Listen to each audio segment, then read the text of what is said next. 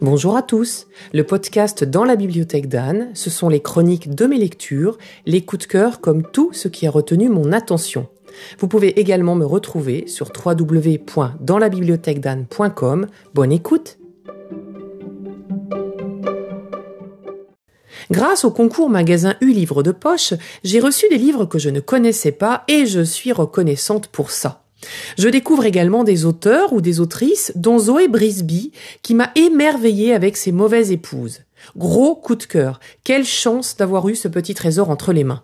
Je suis entrée dans l'histoire dès les premières phrases. Et ce n'est rien de le dire, puisqu'on rentre vraiment dans l'histoire du monde, avec, en ce mois d'avril 1952, une garden party dans une banlieue chic de Las Vegas, ayant pour décor de fond le NTS et les explosions de bombes atomiques. Oui, oui, des vrais. Il est évidemment toujours plus facile de rire d'une situation avec le recul des décennies, mais j'ai halluciné et même bondi en comprenant que ces femmes et ces hommes étaient tout heureux, habitant dans un proche périphérique d'une base militaire, de se réjouir de recevoir des particules plein la tête. Le problème, c'est qu'ils n'étaient pas du tout conscients de cela. L'histoire. Dans un décor qui ne dépareillerait pas dans la série Desperate Housewives, Sommer est une jeune femme mariée à Edward, le directeur scientifique du NTS, donc le Nevada Test Site, tout fier de profiter des travaux de Robert Oppenheimer et de faire péter des bombes à tout va pour évidemment contrer les Russes si l'occasion se présente. 1952 égale pleine guerre froide. Sommer se croit stupide et idiote, mais il faut dire que dans cette banlieue, personne ne lui laisse le choix d'être autre chose. Ni son mari, ni Lucie, qui fait office de chef des femmes au foyer, insupportable et méchante. Sommer n'a plus ses parents, n'a pas d'enfants, car elle a fait plusieurs fausses couches, saigne du nez régulièrement à chacune des explosions.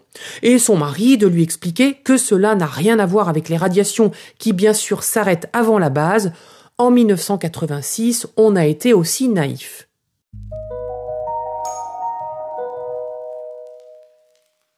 Mais Sommer va faire connaissance avec sa nouvelle voisine, Charlie, une femme magnifique qui paraît indépendante et qui ne fait rien comme les autres. Très vite, on comprendra que c'est une femme battue et on espère qu'elle s'en sortira avant que son mari ne frappe trop fort. Sommer rencontre Charlie, Charlie rencontre Sommer et assez vite elles comprendront leur plus grande différence avec les autres, elles s'aiment. J'ai adoré leur liberté, j'ai adoré leur rencontre et leur émerveillement, même s'il faut bien imaginer qu'elles devaient sans cesse se cacher de tout le monde pour pouvoir vivre leur amour. Charlie va apporter à Sommer bien plus que cet amour. Elle va lui permettre de se sentir fière et plus forte, ce qui va lui donner des ailes. Elles envisagent de s'échapper au Mexique pour vivre dans un ranch, mais la vie en décide autrement avec ses surprises.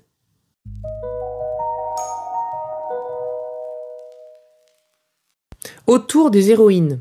Zoé Brisby est historienne de l'art et j'ai beaucoup aimé me retrouver avec elle dans les années 50 qui, comme elle le dit, ne sont pas du tout idylliques. La guerre froide, la désinformation, les radiations pour ces gens habitant si près des bases, il faut savoir que dans ce périmètre elles sont toujours importantes de nos jours, les contraintes familiales et bourgeoises, l'impossibilité de vivre différemment des autres, la non-liberté pour les femmes, tout ça non ne fait pas rêver, même si on essaye de nous faire vibrer avec Hollywood et la glamourisation des tenues de l'époque. J'ai beaucoup aimé les personnages secondaires de Penny, la secrétaire, jeune femme libre ne voulant pas se marier, et de Mrs. Burns, veuve d'un ancien du centre, réfractaire aux explosions, qui seront des amies précieuses pour notre héroïne.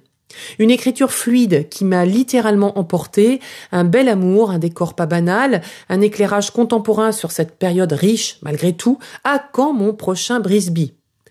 Dans le prochain épisode, je vous parlerai du livre Sans soleil qui m'a permis de faire la couverture de cet article et vous verrez comment il prend sens pour moi après la lecture de Mauvaise épouse.